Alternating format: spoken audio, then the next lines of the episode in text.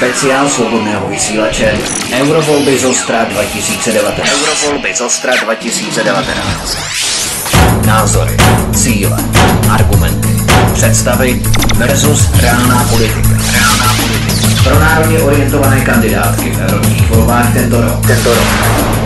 Sledujte, lajkujte, sdílejte. A hlavně se správně rozhodněte v bloku pro národně orientovaných uskupení, abyste nelitovali. Abyste nelitovali.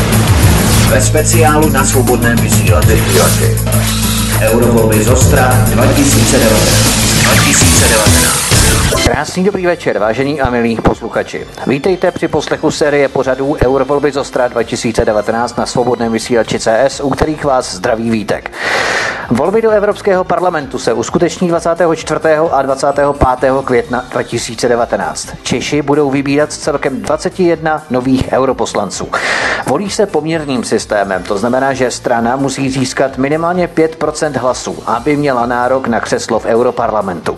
I těchto voleb je možné zúčastnit se mimo místo trvalého bydliště na voličský průkaz, ale nelze odvolit ze zahraničí. V našem speciálu na svobodném vysílači projdeme různá odvětví, abychom zjistili, jaké jsou skutečné priority těchto kandidátů a co reálně chtějí jako europoslanci prosadit. Můžeme vám také slíbit a zaručit, že šetřit rozhodně nebudeme. Vítejte při poslechu speciálu Eurovolby z 2019 na svobodném vysílači CS. Dnes eh, přivítáme novináře a fotografa, který je nominovaný na čísle 4 kandidátky strany KSČM. Vítáme u nás Romana Blaška. Pane Blašku, vítejte. Eh, dobrý den, děkuji, děkuji za přivítání a eh, taky bych rád pozdravil vaše posluchače a, a taky čtenáře Halo novin, když dovolíte. Skvěle, určitě. Děkuji. Eh, my začneme rovnou otázkou, která se týká vašeho vyslání na Ukrajinu jako pozorovatele na podzim roku 2014 a to za podpory právě Europarlamentu, o kterém bude dnešní pořad. Zeptám se ze začátku takovou neutrální otázku, jaké nové zkušenosti jste si o tamtud přivezl? No, zkušeností jsem si tam přivezl eh, nesmírně mnoho, protože eh, díky tomu, že jsme tam byli 63 dní eh, a absolvovali jsme opravdu necelých 400 jednání oficiální na různých úrovních, kromě gubernátora hm, pana Igora Kolomojského nás přijali prakticky všichni. A věnovali jsme se nejenom prostě kampani, věnovali jsme se také průběhu voleb a věnovali jsme se i po vlastně volbách různým komplikovaným případům a jednomu obzvlášť, který se odehrával v Novomoskovsku. No ale přitom jsme samozřejmě si dělali vlastní obrázek o sociálním jakýmsi průřezu eh, té země, ekonomickém fungování a politickém přístupu eh, a, a jakési postsovětské historii eh, prostě i té země Ukrajina. Ano. Eh, zeptám se vás, jak jste přispěl k určitému přehodnocení pohledu Evropské unie na Ukrajinu ve stylu stále dokola omílané fráze ala anexe Krymu tím zlým Ruskem, ačkoliv se tu konalo referendum, eh, svobodné referendum a lidé na Krymu se sami dobrovolně demokraticky rozhodli se k Rusku připojit v Evropské unii, ale stále převládá ten pohled, že byl Krym anektovaný Ruskem. Podařilo se vám alespoň částečně tyto názory rozptýlit, protože jste byl právě europarlamentem vyslaný? Nevím, jestli se mi to podařilo rozptýlit, ale eh, Evropská unie, respektive eh, instituce Evropské unie eh, v podstatě měly tu politiku pro současné vlády, kterou jaksi Ukrajin, ukrajinští občané, kteří neuznali současnou vládu a, a její nelegitimní legitimní jaksi, eh, jaksi eh, uchopení moci, tak v podstatě je potřeba vnímat, že tyto lidé prostě odmítají akceptovat eh, nelegitimitu tohoto, tohoto zvratu politického a tím pádem za to mnozí i zaplatili životy, protože tím se rozjela občanská válka. No a co se týká institucí evropských, no tak samozřejmě ta se bohužel eh, musí hlásit k plné odpovědnosti za, za tuto tragédii a katastrofu katastrofu na východě Ukrajiny. A nejenom za ní, za, za celý ten svůj postoj. Jaký význam mají podle vás podobná pozorování nebo podobné pozorovatelské mise nebo monitorovací mise, když se ten všeobecně zaběhaný a možná i předem schválený kurz stejně nepřehodnotí? Nemáte pocit určité, řekli bychom, deziluze jako pozorovatele, který má vnášet, řekněme, pozitivnější světlo do jinak kusích a zkreslených informací z regionu právě z Ukrajiny? Musíte si uvědomit jednu věc, že reálie, které se odehrávají přímo na místě, a to je moje jedna z největších zkušeností eh, a vidíte je reálně a dokážete si je schop, jako pospojovat. Máte tu schopnost pospojovat ty souvislosti politické, ekonomické, sociální, eh, jaksi nadnárodní, eh, nadnárodně politické i působení globálních sil, tak jste schopen si daleko, daleko lépe udělat vlastní subjektivní názor na vlastně danou situaci, ale až teprve opravdu na místě. Ano, hovoříme o vaší osobě, ale mně se jedná opravdu z pozice Europarlamentu, respektive Evropské unie. Jakou politickou strategii volí podle vás Evropská unie ve směru k Ukrajině? Změnil se nějak ten kurz od roku 2014, tady od vaší návštěvy Ukrajiny do současnosti? Protože my se tu bavíme, anebo zkuste odpovědět na tuto otázku, potom to rozvedeme. Ano, co se týká před pěti lety, vlastně teď bylo výročí eh, toho politického zvratu zvaného Majdan a, pardon, a tento, tento politický zvrat Evropská unie plně, ale velmi plně podporovala a řekl bych, byla v jakémsi zájmu e, jako těch transatlantických sil, připojila se k těmto zájmům ale ve výsledku ta politika je velmi pokrytecká, protože se ukázalo, eh, že současná vláda nejenom prohlubuje korupci a eskaluje, eh, nedodržuje minské dohody, nesnaží si je vůbec naplňovat, naopak je sabotuje různými, eh, ať už informačními, měkkými zdroji, ale i horkými zdroji, to znamená válečnou, válečným způsobem celou tu zem vlastně devastuje, bankrotuje tato vláda, bohužel. A to nemluvím vůbec o e, vlastně e, implantovaném neonacistickém jádru vlastně zasazeném do, e, do, jaké, do vlastenectví jako takovém, které na tom v bývalých sovětských republikách samozřejmě má velký vliv. A na to se můžeme právě zeptat, protože co byste chtěl vy jako euro europoslanec dělat tak, aby došlo k revizi určité postojů Evropské unie ve směru ke kijevské vládě, která vykazuje známky určitého fašismu nebo nacismu, řekněme, příklonem ke skupinám eh, Stepana Bandery, různý, různé historicky pozitivně laděné reminiscence kolem této osoby. Eh, takže co chcete jako europoslanec dělat, když se vám ani jako pozorovateli nepodařilo zvrátit tento postoj Evropské unie? Proč si myslíte, že by se vám to jako europoslanci mělo podařit spíš? Já samozřejmě si nemyslím, jestli by se mi to mělo podařit nebo ne, ale ty šance se samozřejmě zvyšují.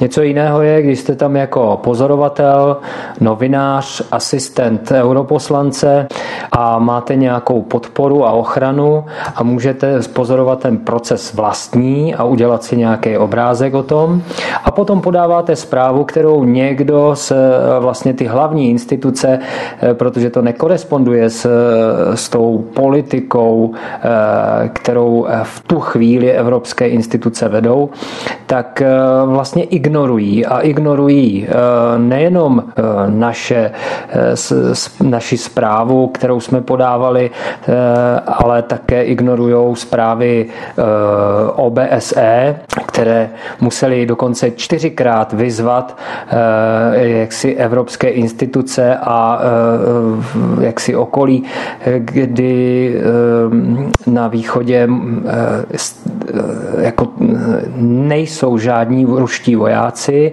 nejsou proto žádné důkazy. OBSE to zdůraznila několikrát ve svých zprávách a ve svých záznamech, ale není to akceptováno a pořád je to předkládáno jako nějaká eh, pravda, která není podložena na žádných relevantních faktech. Tak doufejme, že jste u mnoha lidí obstál natolik, aby vám uvěřili, že pokud usednete do lavice europoslance, tak Evropská unie spíše nebude ignorovat tolerovat, nebo nějakým způsobem se aspoň částečně bude odklánět od toho tvrdého promajdenovského stylu, který razí nyní. Ale eh, pojďme se podívat na další téma do dalšího ranku. Začněme další otázkou, kterou pokládáme všem našim hostům. Eh, zkuste vybrat jednu jedinou věc, co nám přineslo 15 let našeho členství v Evropské unii pozitivního. Tak pozitivního tak já bych eh, raději výjmenovával ty negativní věci, nebo raději v úvozovkách samozřejmě, protože eh, já jsem byl proti vstupu eh, do Evropské unie, jelikož mi bylo předem jasné, že to sebou nese ztrátu jakési národní suverenity a jako i kulturní identity vzhledem k tomu, jaký jsou tam vlastně uvnitř hegemoni. To znamená, vy nemůžete najít jednu pozitivní věc na Evropské unii, potom nabízí se celkem pochopitelná otázka, proč do takového spolku vstupovat. Vy byste chtěl mít svatbu s někým, já nevím, jestli jste ženatý nebo ne, ale chtěl byste mít svatbu s někým, o kom už předem víte, že se s ním budete chtít rozvádět.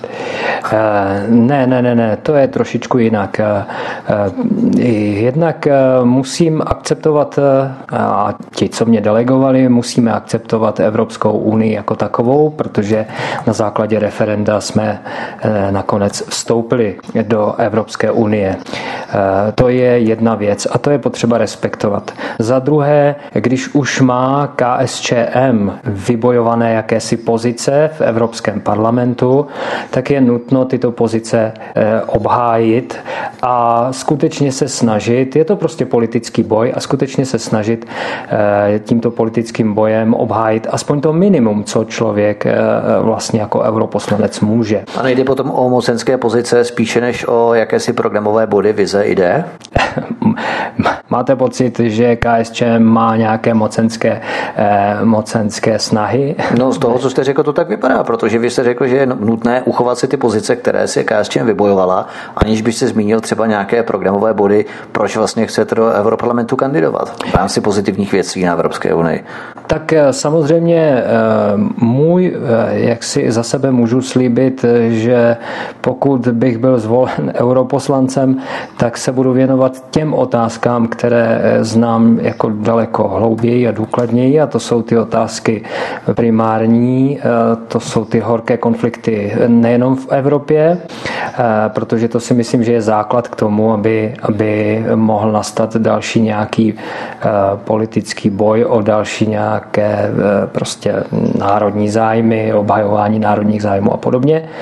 A je potřeba k tomu vytvořit podmínky eh, k tomu, eh, aby si lidi sedli ke stolu a vedli dialog místo toho, aby harašili zbraněma zabíjeli eh, se vzájemně a umírali u toho, nedej bože, děti a civilní obyvatelstvo. Takže za sebe můžu slíbit, že, se, že bych se věnoval výhradně nejvíce jako jádro mé činnosti by bylo tohle. Jednak říkám, ta moje zkušenost, využíval bych těch poznatků a zkušeností, protože už, jsme, už, jsme, už jsem byl účastníkem konference v Bruselu. Viděl jsem, jakým způsobem, jak si přistupuje mm, současný government Ukrajiny k otázkám řešení konfliktu. A je potřeba na to e, víc a víc tlačit, protože ten jejich přístup je ryze šovinistický, eh, když, ne, když s něma nesouhlasíte, tak eh, v podstatě už nastupuje hrubá síla a šovinismus, nadřazenost a jste označen za buď agenty Kremla a podobně. Prostě. Myslím, že tady u nás ta politika není tak příliš vzdálená od této retoriky na Ukrajině. Ano, ano, ano. Ale je otázka, tam, tam není žádný obsah. Jo? Tam, když a. prostě tam končí argumenty, tak musíte člověka označit eh, a zne důvěryhodnit, ale tyhle ty argumenty vlastně nejsou žádné argumenty, to je chabost. S jsme se na svobodném vysílači setkali už nesčetněkrát. Nicméně, jakým způsobem se ukrajinská otázka odráží anebo promítá do ochrany českých národních zájmů? Vy jste hovořil o českých národních zájmech. Co to pro vás znamená? Protože my tady hovoříme o Ukrajině prioritně v rámci hmm. horkého konfliktu, ale jakým způsobem se to odráží do akcentace českých národních zájmů? Velmi úzce, velmi úzce, protože naše tehdejší, eh, když byl ten politický eh, zvrat před pěti lety, tak naše tehdejší zahraniční politici se snažili tento zvrat podporovat tvrdě a dneska, dneska jej ignorují.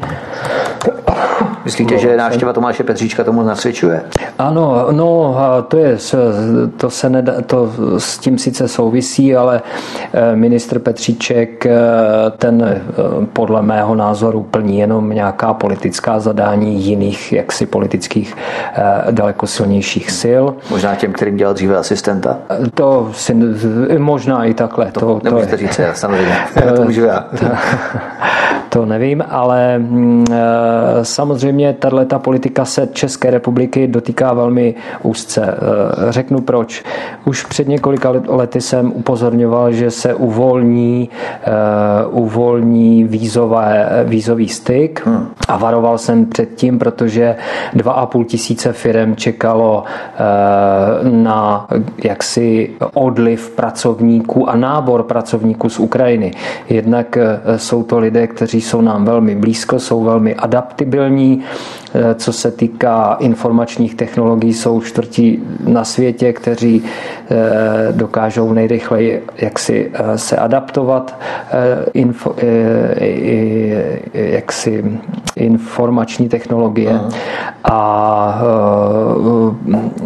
když se podíváte, tak vlastně v nemocnicích vidíte pracovníky, pracovníky z Ukrajiny, ve fabrikách vidíte, na stavbách vidíte pracovníky ostrahy, v různých obchodních domů, v trafice, kam se kouknete, ta Ukrajina je opravdu drancovaná a je tam velký odliv pracovní síly eh, do Evropské unie, Ruska a Turecka a už to čítá podle neoficiálních odhadů asi 9 milionů a nikdo to nepopírá. Podle odhadu třetina obyvatel od eh, konce Sovětského svazu se ostěhovala z Ukrajiny, zejména tedy mladé generace. Tak a s tím souvisí samozřejmě Nicméně ty to znamená národní... uhašení konfliktu na Ukrajině, eh, respektive zvýšení ekonomické situace, zlepšení ekonomické situace znamená opět příliv pracovních sil na Ukrajinu a to znamená větší příležitost českým pracovníkům, kdybychom to měli ukončit?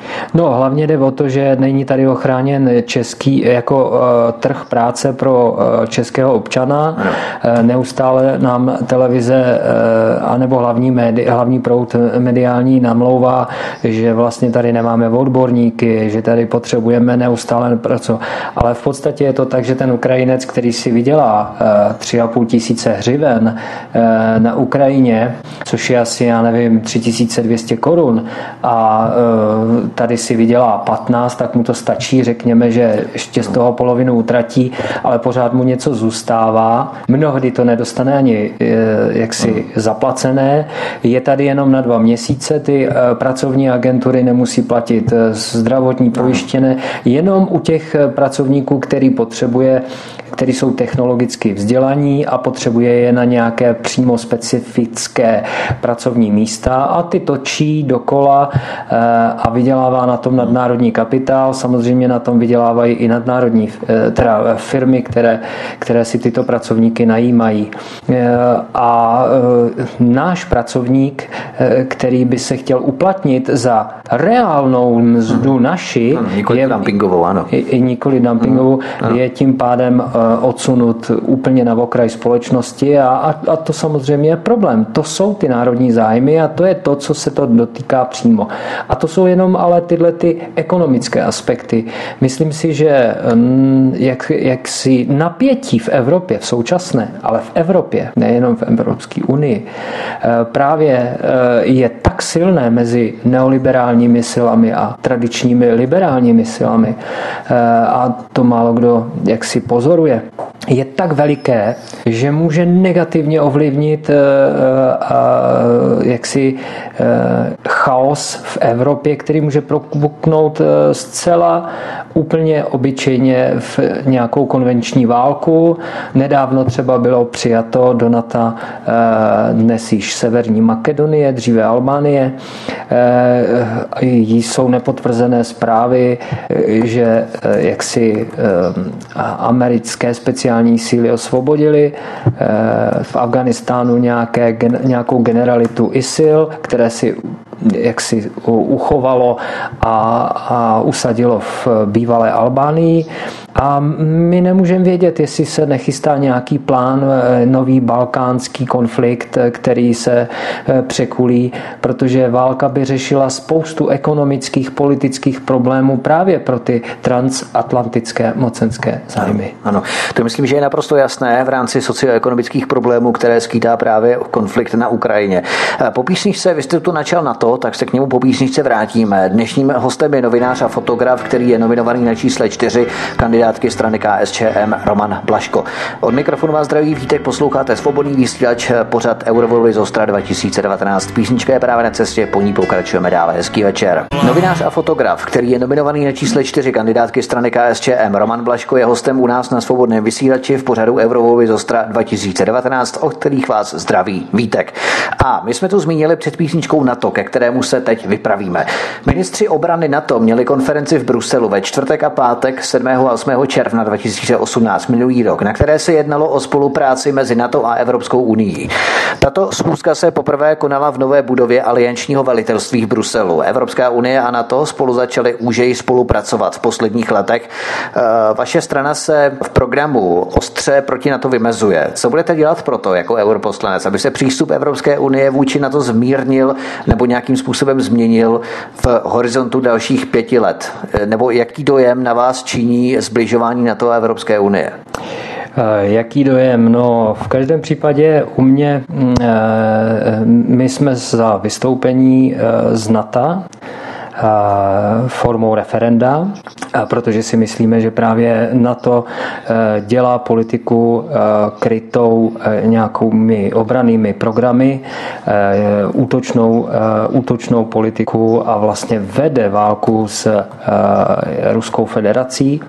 To je evidentní ať už to je ta koncepce z let 60., eh, kde, kde se právě mluvilo o tom, že nová válka se povede s Ruskem právě těmi obranými programy a tou, tou politikou jakoby ochrany jednotlivých členských států, a, mm, ale bude to válka jednoznačně útočná.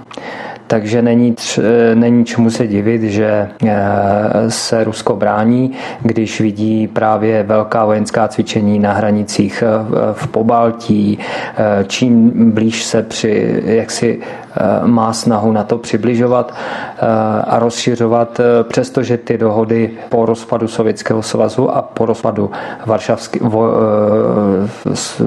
Varšavské smlouvy, vojsk Varšavské smlouvy, tak ten příslip byl, že na to se rozšiřovat nebude.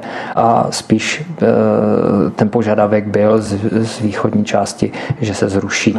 Což samozřejmě se ukazuje, že tyto dohody eh, pro NATO a transatlantickou politiku neplatí. Eh, ukazuje se to eh, třeba na dohodách, kdy o průzkumných letech, kdy NATO slíbilo, že nebude, a NATO s Ruskem se dohodlo, že nebudou provádět hloubkové průzkumné lety.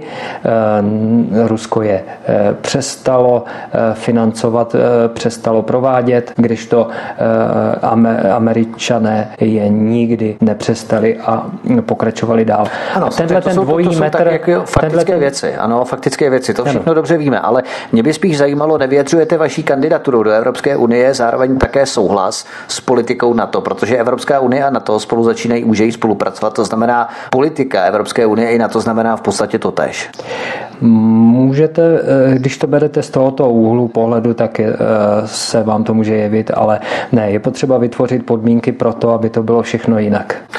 Jak chcete oddělit vaše případné působení v Evropské unii od politiky NATO, abychom si nemuseli myslet, že s politikou NATO souhlasíte, když byste reprezentoval vlastně Evropský parlament? No, vytvářel bych takové podmínky, aby jsme mohli prostě o té věci veřejně diskutovat, aby jsme mohli případně vystoupit z NATO, jak říkám, referendem.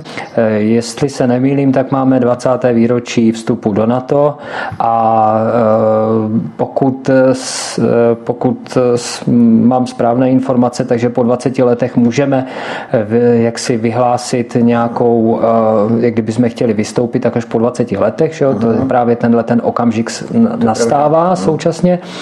A pokud budeme u toho mlčet, tak samozřejmě se to prolonguje na dalších 20 let. Ale mm, myslím si, že pokud se vytvoří podmínky nejdříve pro tu diskuzi, prodiskutují se alternativy, eh, tak, eh, tak eh, se vytvoří podmínky právě pro tu politickou vůli a politickou snahu jít taky třeba jinou alternativou. A vy chcete ty podmínky vytvářet, respektive otvírat diskuzi o ano. podstatě člen, nebo o podstatnění členství na to. Ano. Fajn.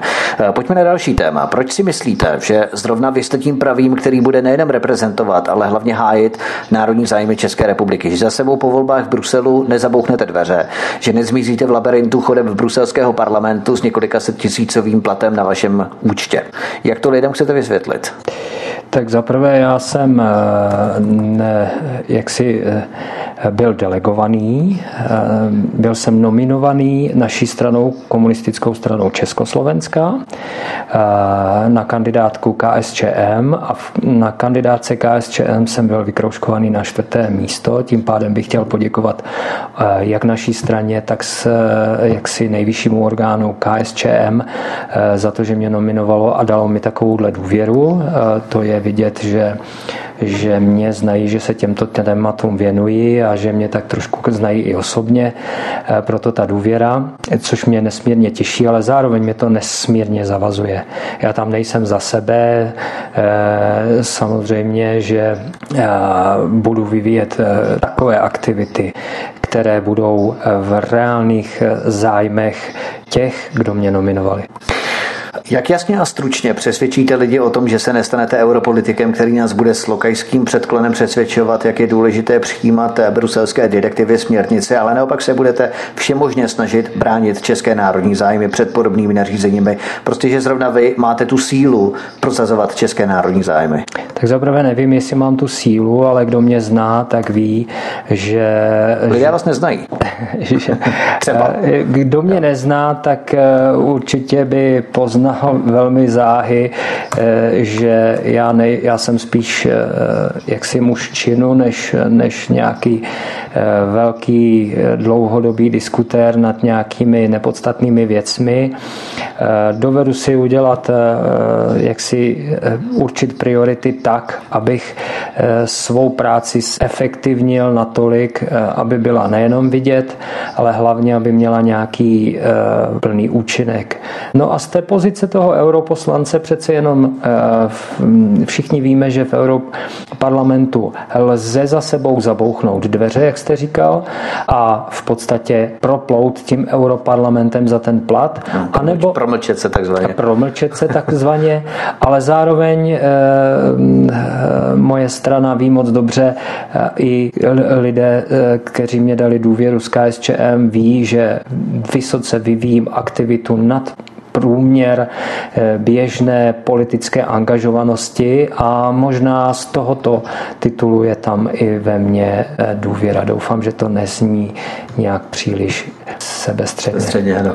Eh, jak vnímáte Evropskou unii? Dnes Evropská unie je skutečně cool, takzvaně mezi lidmi. My jsme si pověděli, co chcete dělat pro zvýšení důvěry Čechů, řekněme v evropské instituce, nebo řekněme v to, abyste zastával svou funkci zodpovědně, nadprůměrně, takzvaně. Ale co chcete dělat pro to, abyste zvýšil zájem Čechů o Evropskou unii, abyste vysvětloval lidem důvody, proč je Evropská unie dobrá a proto se vyplatí k eurovolbám přijít a volit kohokoliv. Nejenom tady vás, ale prostě přijít, protože tradičně účast u všech eurovoleb je eh, velmi slabá, speciálně v České republice. Tak za prvé, pardon, za prvé zdůraznuju znova, eh, ta situace je zcela eh, o těchto volbách zcela mimořádná. Za prvé mimořádná pro levici, zejména pro levici jako takovou, proto KSČM, u KSČM velmi uvítám, jsem uvítal právě vytvoření jaksi spojení těch sil na té kandidátce, protože máme informace, že asi v říjnu liberálové v Evropském parlamentě prohlásili, že udělají všechno pro to, aby českou nebo českou levici, levici Evropské unie obecně zatlačili do takového kouta, aby vůbec nevznikla frakce Gwenel. Takže a už na tom vlastně pracují a aspoň co máme informace, tak se do toho vložilo obrovské množství peněz což levice samozřejmě takové prostředky v žádném případě nemá. Nicméně je potřeba spojovat síly. V tom je ta situace velmi mimořádná. Jednak pro tu levici, ale jednak pro tu stabilitu a klid e, v Evropě jako celku. Mnozí v souvislosti s Evropskou uní zmiňují diktát Bruselu. Česká republika ale přijala určitý systém rozhodování s Evropskou unii. Ten se nám sice nemusí líbit, ale jsme dobrovolně jeho součástí. E, není tedy přirozené, že se nás tato rozhodnutí vztahují a naši partneři očekávají, že se jimi jaksi e, budeme řídit, protože kritici Evropské unie mají za to, že Evropská unie se příliš jaksi centralizuje a demokratické prvky dobrovolného přijetí zákona z Bruselu nebo zákonů, zákonů nařízení direktiv z Bruselu jsou vymáhané sankcemi a pokutami za jejich nepřijetí. Eh, jak si do národních legislativ, bychom to mohli říct. Stále více pravomocí bývá přenášené nebo delegované právě do centralizovaného Bruselu. Eh, pokud budete sedět v lavici Europarlamentu, co vámi Česko získá pro ochranu našich národních zájmů? Jednoduše, čím nám budete platný? No tak eh, nebudu si dělat ten naivní nějaké nereálné představy, ale víte, ona i malá vítězství jsou jakási vítězství a v podstatě vytváří ty podmínky pro ty vítězství větší. To za prvé. E, za druhé, e, Evropská unie e, je podle mě v této podobě absolutně nereformovatelná a je potřeba vytvořit podmínky pro různé nové alternativy a způsob, jakým jedná, jednají evropské instituce i v těch otázkách, jak jsem měl možnost poznat konkrétně, třeba v těch konferencích o Ukrajině nebo v těch mírových různých jednání, anebo v těch jaksi přístupech vůči problémům Ukrajiny, kde problémy ignoruje a e, naopak odčerpává tu pracovní sílu a ekonomicky e, využívá jejich skoro téměř bankrotu, tak samozřejmě na to bych chtěl jednak upozorňovat, vytvářet podmínky pro různé nové alternativy a sankce samozřejmě jsme se k ním zavázali. Ano, prezident Klaus nechtěl podepsat Lisabonskou smlouvu právě kvůli těm absurdním, nesmyslným sankcím. No a to musí přestat. Tady vidím trošičku jakoby sílu Vyšegrádské čtyřky a, a těchto těch, ale říkám, jsou to malá postupná vítězství, které e, můžou znamenat vítězství později větší.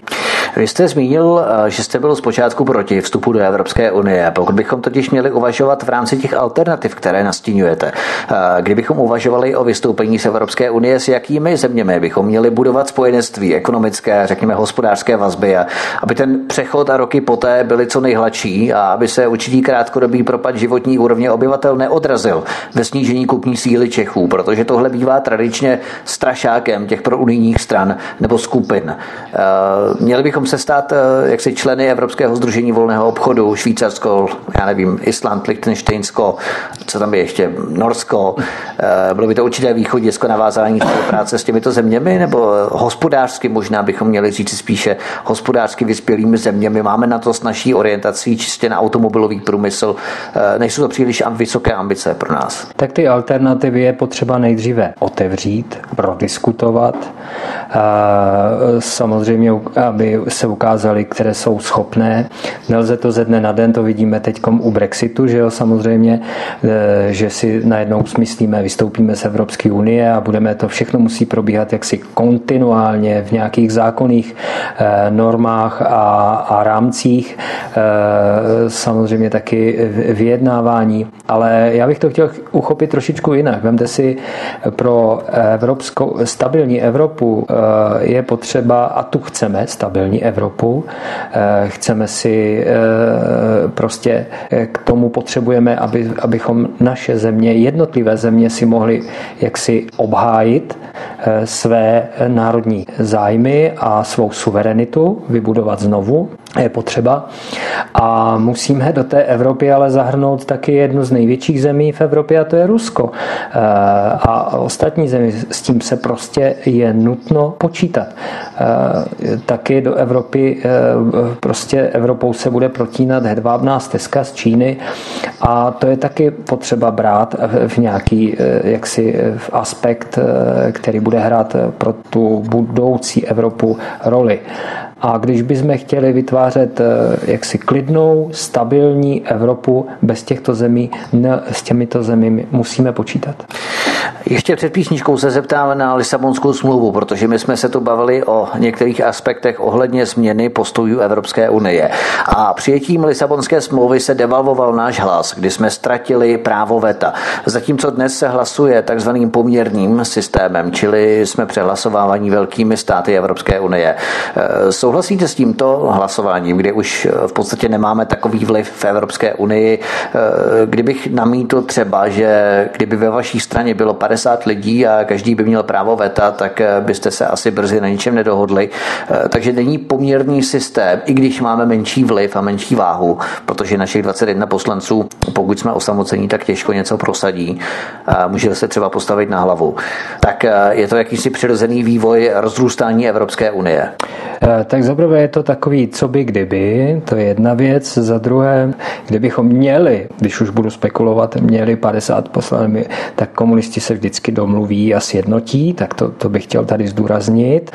A z, tak třeba aktivita Restart KSČM to příliš nenasvědčuje, že se dokážete domluvit. Ne, to je názorový proud, samozřejmě, kterého já si vážím. Je to určitý způsob, je to, jsou to obsaženy určité kritické myšlenky, které jsou samozřejmě oprávněné, eh, mají své opodstatnění, ale nemyslím si, že úplně způsob, kterým je realizovaná, samozřejmě vychází to z nějakých reálných možností, jakým je realizovaná. Já samozřejmě méně kritizuju, více pracuji jakoby na konkrétních věcech, na konkrétních eh, jaksi eh, třeba programech. A vidím, že to má daleko dlouhosáhlejší účinek než třeba akutně krátká nějaká konkrétní kritika říkám, eh, co se týká restartu, to je vlastně uvnitř KSČM, takže tam eh, já bych to příliš že nějak hlouběji nechtěl moc komentovat, nicméně tyto členové jsou mi eh, sympatičtí, znám je, bavíme se, diskutujeme o tom, nemyslím, že by to mělo být nějaký jako vyloženě štěpení, štěpení nějaké strany. To je prostě názorový proud a myslím si, že ČSSD, který má elektorát voliče levicového, pravicového, křesťanského, ale vedení a politiku vede pravicovou, eh, tam je to daleko složitější a těch názorových proudů eh, v ČSSD je daleko, daleko víc. Novinář a fotograf, který je nominovaný na čísle čtyři kandidátky strany KSČM Roman Blaško, je hostem Eurovolby z Ostra 2019 pořadu, který je vysílaný na svobodném vysílači. A od mikrofonu vás zdraví také Vítek, písnička je na cestě a po ní se vrhneme do posledního třetího vstupu a podíváme se na začátku třeba i na země V4. Zůstaňte s námi hezký večer. Novinář a fotograf, který je nominovaný na čísle čtyři kandidátky strany KSČM Roman Blaško je hostem na u nás na svobodném vysílači od mikrofonu vás zdraví Vítek a posloucháte eurovolby z Ostra 2019. A my se podíváme na země V4, které tu pan Blaško zmínil. Eh, stále se tu hovoří o silné vyjednávací pozici v rámci mandátu, eh, který uplatňují země tzv. V4, Vyšegrádské čtyřky. V4. Ale Slovensko už přijalo euro v roce 2009 s tím kurzem 30,126, tuším to bylo korun za euro. A Robert Fico se opakovaně vyjádřil o tom, že mu nevadí hlubší integrace do Evropské unie. Byť je premiérem samozřejmě pan Pellegrini, ale ten kurz, který Slovensko nabralo, je čistě pro berlínský. To znamená mimo jaksi ten hlavní názorový prout ohledně V4 zemí, které se spíše odtahují od eh, toho eh, integračního procesu v rámci Evropské unie. Eh, takže jak silný je ve skutečnosti mandát zemí V4? Drží pohromadě podle vás? No to je velmi citlivá otázka samozřejmě. Za prvé ten, jak si ta V4 začala jako jedna z prvních se jaksi ohrazovat vůči migrantské vlně, která proudila do Evropy v roce, tuším, 2015, 14-15 a vlastně tím, jak si vytváří a harmonizuje tu protiváhu proti tomu, proti těm velmocenským zemím, jako je Německo a Francie, Eh, eh, takže... Eh, Daří se to. Takže řekněme, že to je malý krůček, za slabý článek tam považuji trochu Polsko, protože tam ta situace uvnitř je taky velmi nepříjemná. Zaprvé se tam fašizuje, fašizuje společnost, nacionalismus je používán jako nástroj politického mm, jako uchopení moci nebo prostě politického provádění mocenského nějakého jako měkký zdroj, zdroj eh, a eh, nátlaku. A je teda vidět, že alespoň eh, jak si politici Vyšegrádské čtyřci se domluvili a dokázali jak si tvrdě oponovat Evropské unii v té migrační politice. A to si myslím, že je semklo, semklo daleko pevněji. A že tady se prokazují, že i ty postupné malé kroky jsou schopny schopny potom vytvářet eh, k té, k té politické diskuzi, vytváření tím podmínek eh, prostě toho zvratu a opravdu uplatňování eh, té národní politiky, bez které to nejde. Musí, Evropská unie musí počítat s tím, že každý si tu národní politiku bude chtít prostě čím dál silněji posilovat a obhajovat. To, že jsme na začátku, říkám, při vstupu měli tak špatné podmínky, no tak už se stalo, musíme z toho vycházet, ale eh, nebude to tak vždycky. Že jo? Myslíte, že je možné z pozice europoslance, samozřejmě nejde možné změnit ad hoc, ale je možné nějakým způsobem přispět k tomu, aby Evropská unie neupřednostňovala zájmy Německa a Francie, ale vnímala rovnoceně i menší státy, právě třeba takové státy, které mají jenom 21 europoslanců, po případě nějaké bloky ve smyslu V4, protože mnozí si stěžují právě, že to těžiště nebo váha moci se přesunuje do Bruselu a je nasloucháno právě těmto zemím a to možná tvořilo i ty hlavní argumenty pro voliče v rámci tvrdého Brexitu v rámci Velké Británie. No tak eh, já bych chtěl hlavně tady zdůraznit eh, jednu věc a to, je, to musí každý, eh, to je povinnost každého poslan, europoslance zvoleného, aby hájil národní zájmy a aby dokázal nějakým způsobem ovlivňovat tyhle ty věci. Takže to vidím jako povinnost jednořadnou, jako prvořadou povinnost. To jsme právě řešili s paní Katkou Konečnou, kdy jsem si tak trošku postěžoval, že po několika měsících nebo letech europoslanci se tak nějak europeizují, stávají se z nich eurolidé a v podstatě jak si etalonové konající jakési přednášky abstraktního charakteru lize, aniž by nějakým způsobem akcentovali právě ty národné zájmy a jak si se odnárodňují a spíše europeizují. Není to takový, nevnímáte ten problém podobně? Určitě to nevnímám u levice, protože jsem několikrát byl na zasedání GUNL a v Bruselu a určitě, a už vůbec ne, eh, to nevnímám u eh, komunistických poslanců, jako myslím z řad KSČM. Mm-hmm. To v žádném případě ale vnímám to u většinou liberálních a pravicových sil, kde v podstatě už předznačuje třeba, já nevím, že TOP 09 hmm. například prostě má jakési umístěnky na kandidáce a jedna umístěnka stojí 200 tisíc do čtvrtého místa, tuším, hmm. a další věci, vydání prostředků na volby a podobně Takže ano, tyto síly to mají jako kšeft, mají to jako biznis, přihrávají si tím nějaké eh, svoje, eh, svoje obchody možná a, a svoje nějaké eh, zájmy prosazují jako spíš stranické, jednotlivé, korporátní, klanové, kdežto tohleto výhradně ne, jak si zásadně odmítám u, poslanec, poslanců za KSČM. Pojďme se podívat na další téma, co se týče dotací. Mnozí namítají, že dotační tituly Evropské unie jsou jakýmsi svorníkem, které drží státy Evropské unie ještě pohromadě. Jsou poplatkem, který platí bohatší země těm chudším, aby se k ním lidé z těch chudších zemí nestahovali za prací. Snižují rozdíly životní úrovně mezi zeměmi Unie a tím umožňují volný pohyb osob, zboží a kapitálu a pracovních sil a tak dále, což eh, vlastně dělá Unii Unii. Eh, jak učinit Evropu solidárnější bez eh, podle některých nespravedlivých dotací? Ať se jedná o zemědělce, prostě kohokoliv.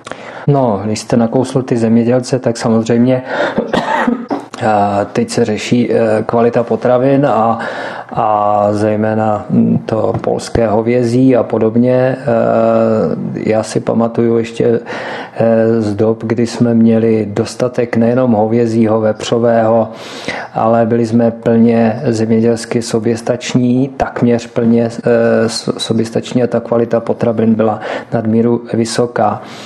Po vstupu do Evropské unie se, to jsou ty, to jsou ty negativa a ta ztráta té vlastní suverenity je právě i v tomhle tom, že e, jsme přišli o tu, o tu e, e, soběstačnost zemědělskou, která byla teda ještě taky rozložená už v 90. letech. A nevidím důvod, jak si rozdiskutovat nové alternativy a, a řešit, to, hmm. řešit to do budoucna třeba jiným způsobem.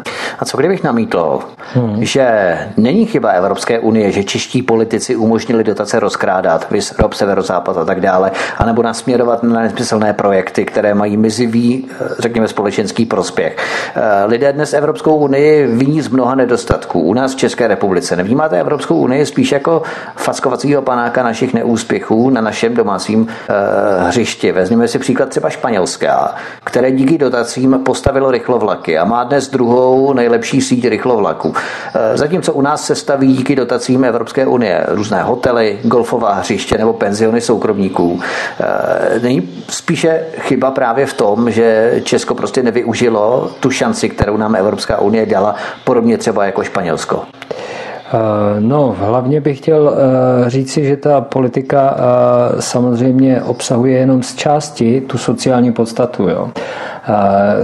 Španělsko má sice eh, rychlovlaky a má krásné tratě, ale má skoro 50% nezaměstnanost což, je, což já považuji za, za veliký problém, protože tyhle ty lidi mohli vytvářet hodnoty během těch let, co jsou nezaměstnaní a to je obrovské množství hodnoty nevytvořené. Takže ubírat ty alternativy by se měly tímto, tímto směrem.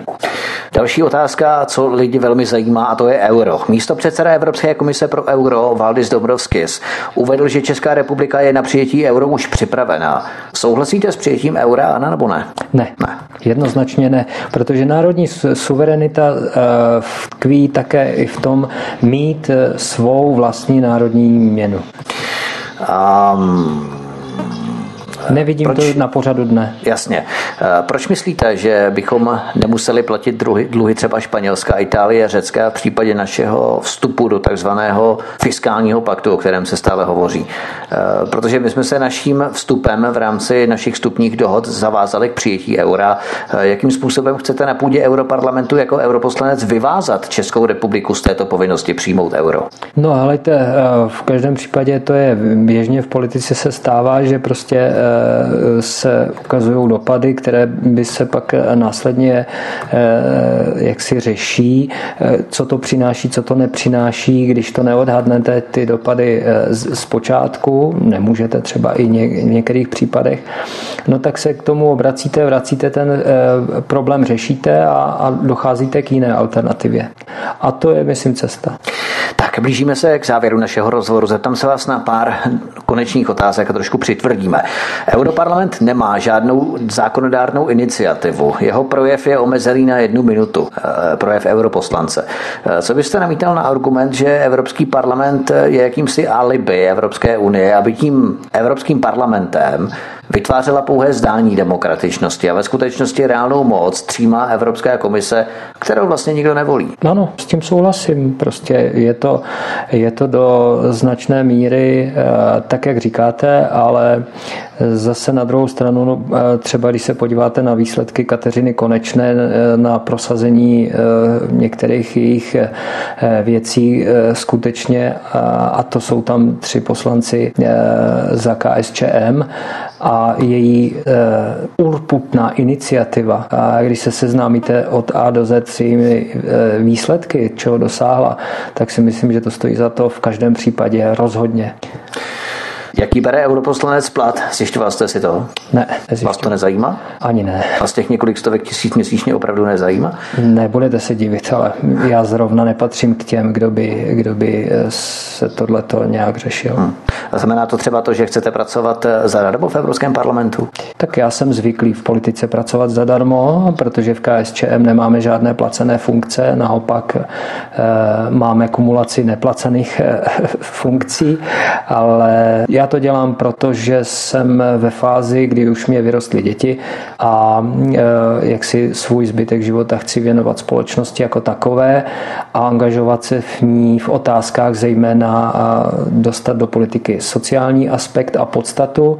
E, to totiž je současným systémem vypreparované e, z politiky a mm, taky prostě obhajovat kulturní identitu našeho národa a samozřejmě, jak už jsem zmínil, ty otázky eh, mírové a, a těch horkých, horkých eh, jaksi zdrojů moci, odstraňování těch horkých zdrojů moci.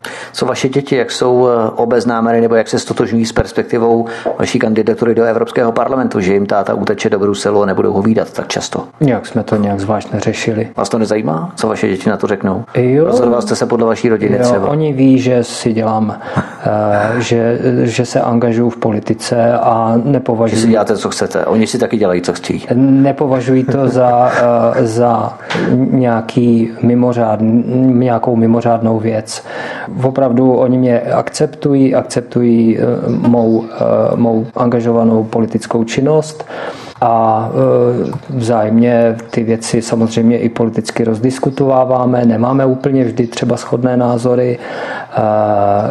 Oba moji synové jsou tvůrčí, jsou vzdělaní takže, a kultivovaní. Takže neřešíme to nějak jakoby zvlášť do detailu. Pro nás Jasně. to nemá nějaký hlubší význam. Oni vědí, že pokud bych se stal europoslancem, že se budu věnovat té horké otázce krize občanské války na Ukrajině a z toho plyne poučení, že udělám nějakou dobrou věc a možná i kdybych zachránil jeden, dva životy, tak, tak, tak to má velký smysl. A jestli to udělám jako europoslanec, nebo když mě nezvolí, tak to stejně budu prosazovat i jako ne europoslanec, normálně jako no. angažovaný politik. No. Nemáte pocit, že se Evropský parlament stává do určité míry odkladištěm vysloužilých nebo neúspěšných domácích politiků z velkých partají?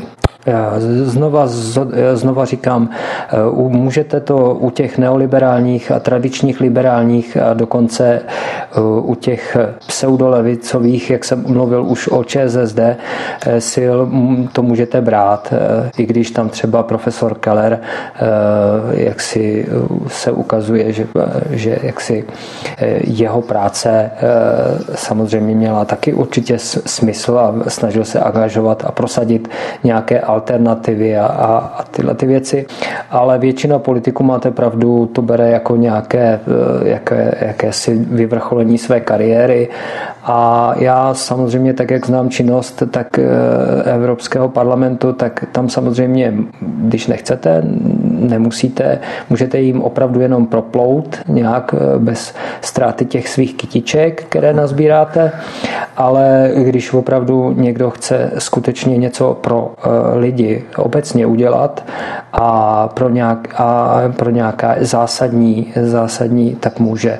Může to udělat v těch výborech, může to udělat uspořádáním těch konferencí, může vyvolat velké diskuze, navštívit parlament v Ukrajině, navštívit eh, nějaké jiné země a vyvolat eh, tyto otázky eh, a, a může je i případně řešit. To je ta určitá moc toho europoslance a, a rozhodně se nějaké proplouvání netýká, jak už to bych chtěl zdůraznit, poslanců KSČM. Tam je vidět za nima obrovský kus práce, ať už říkám přímo za Kateřinou, tak i za ostatními, pan Maštálka, pan Kohlíček, který naopak mě pomáhá právě Eh, když se angažuju v, té, v tom, jaksi, eh, v té občanské válce na Ukrajině.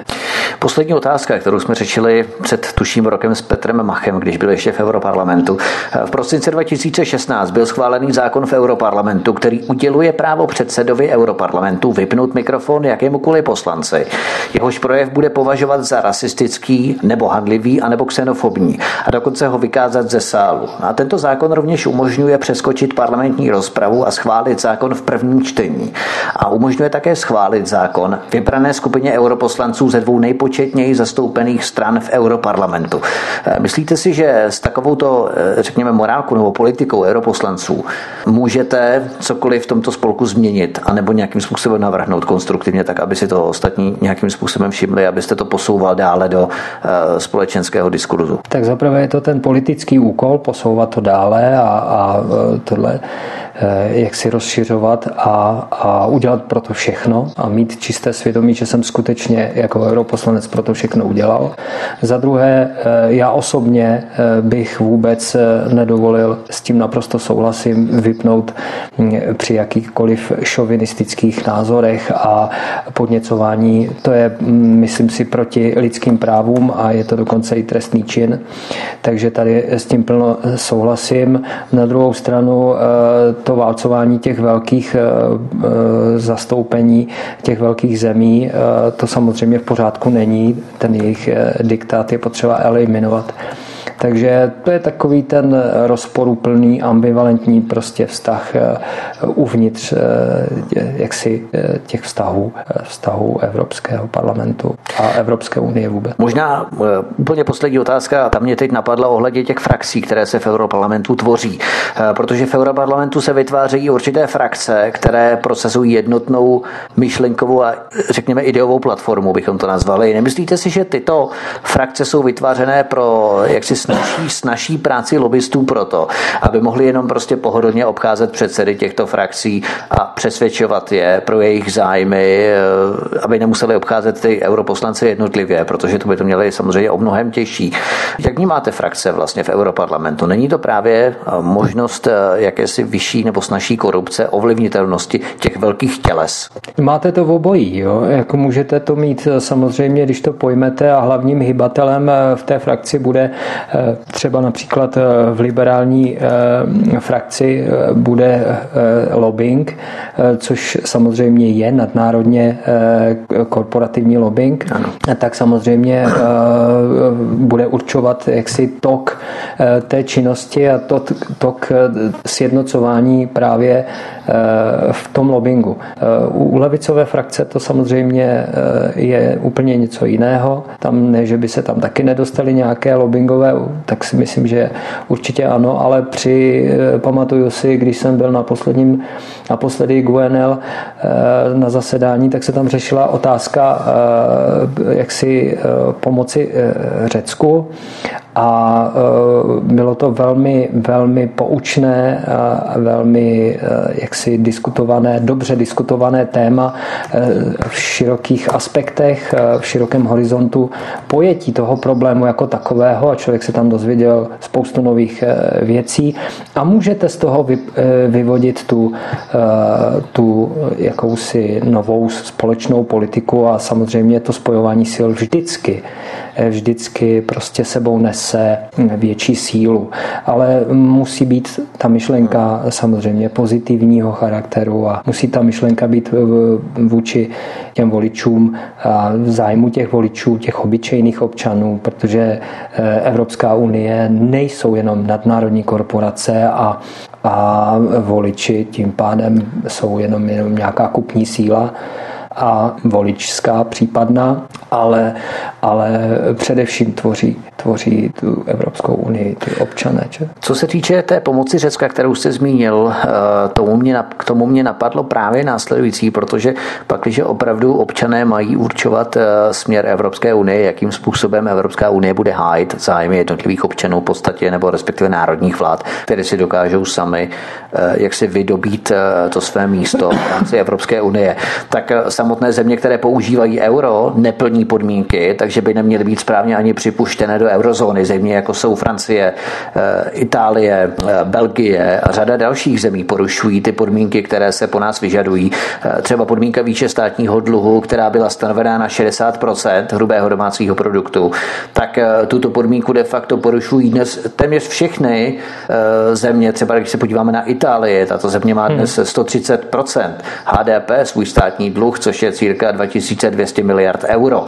Takže hrozí, že se Itálie za 10, 15, 20 let dostane na úroveň Řecka, což je velmi reálné riziko. Eh, proč myslíte, že bychom eh, my nebyli ohrožení přijetím eura, vtažením do tohoto eurohazardu v podstatě i v rámci pomoci jiným zemím v rámci toho fiskálního paktu, který je nám vnucován? Tak jednak jsem zdůraznil, že jsem proti přijetí do eura. Eh, není to na pořadu dne. Evropa má spoustu jiných problémů, které potřebuje řešit a Evropská unie samozřejmě také. A eh, je potřeba eh, tady přeuskládat, přereformovat, jak si mm, pokusit se pře, přereformovat Evropskou unii, jak si a decentralizovat tu moc z toho Bruselu na jednotlivé republiky, aby si mohli budovat větší národní suverenitu a tím pádem mohli vlastně hospodařit si sami, jak, jak, eh, jak si určovat si ty, eh, ty, ty eh, ekonomické toky, ochránit, jak si, aby, si, aby neutíkali peníze do daňových rájů. Teď dokonce někdo spočítal, že za týden od nás odejde a prostě taková částka v miliardách korun kdy by za to šlo pos, jako postavit za, za týden, za týden, kdyby za to šlo postavit eh, čtyři nemocnice. Takže eh, to je obrovská částka, která nám odchází, eh, uniká na dividendách někde do daňových rájů a to je potřeba zastavit, ale to musíte dát těm zemím jakési pravomoce a musí si to ty země umět obhájit. Hmm. A k tomu je potřeba, aby lidi opravdu šli k volbám a nenechali to eh, jen tak, protože si jako na myšlence, že vlastně nemůžou nic ovlivnit, nemůžou nic změnit a tak dál. Ano, ať volí takové strany, které to za ně budou eh, skutečně obhajovat a tím si myslím, že eh, KSČM rozhodně je. Jenom připomenu informaci nebo skutečnost, že za rok 2017 uniklo na dividendách do zahraničí bylo vyvedeno 237 miliard, slovy 237 miliard českých korun. To je jenom informace na závěr. Novinář a fotograf, který je nominovaný na čísle čtyři kandidátky strany KSČM, Roman Blaško byl naším dnešním hostem. Doufejme, že u vás, milí posluchači, obstál a že vás inspiroval k tomu, že najdete nakonec cestu, naleznete cestu k volebním urnám a že vhodíte lístek právě třeba KSČM a právě Romanu Blaškovi. Pane Bleško, děkujeme, že jste byl naším hostem na svobodném vysílači a pokud se dostanete třeba do Europarlamentu, tak budeme rádi, když vás potom můžeme spovídat o tom, co děláte a co se děje, o novinkách, co se děje na půdě Evropského parlamentu. Dobře, děkuji, děkuji moc a samozřejmě já přijdu rád, i když nebudu zvolený poslancem, europoslancem, vám povědět, protože v té činnosti budu dál pokračovat a, a hlavně bych chtěl zdůraznit, aby lidé to nenechali nenechali jen tak a šli k těm volbám, protože je to opravdu mimořádná historická nutnost. Já věřím, že pokud se setkáme na svobodném vysílači, i pokud se do Europarlamentu nedostanete, tak ta diskuze už nebude tak ostrá nebo tvrdá trošku, eh, jak je to v našich pořadech teď. Eh, a bude to spíš takové pohodovější povídání, i když samozřejmě ta témata mají k pohodě velmi daleko. Eh, od mikrofonu vás zdraví Vítek, to by bylo vše k tomuto pořadu Eurovolby z Ostra 2019. My vás zdravíme, přejeme vám hezký a příjemný večer při poslechu dalších pořadů svobodného vysílače a samozřejmě tento pořad i ostatní pořady svobodného vysílače si můžete stáhnout na našich stránkách v rozhlasovém archivu svobodný pomlčka vysílač.cz a nebo můžete naštívit náš YouTubeový kanál, kde se můžete stát odběrateli našeho kanálu a nezmeškat tak žádné z našich vysílání. To by bylo vše, přeju příjemný večer a příště se těším opět na slyšenou. Děkuji za pozvání a příjemný večer přeji.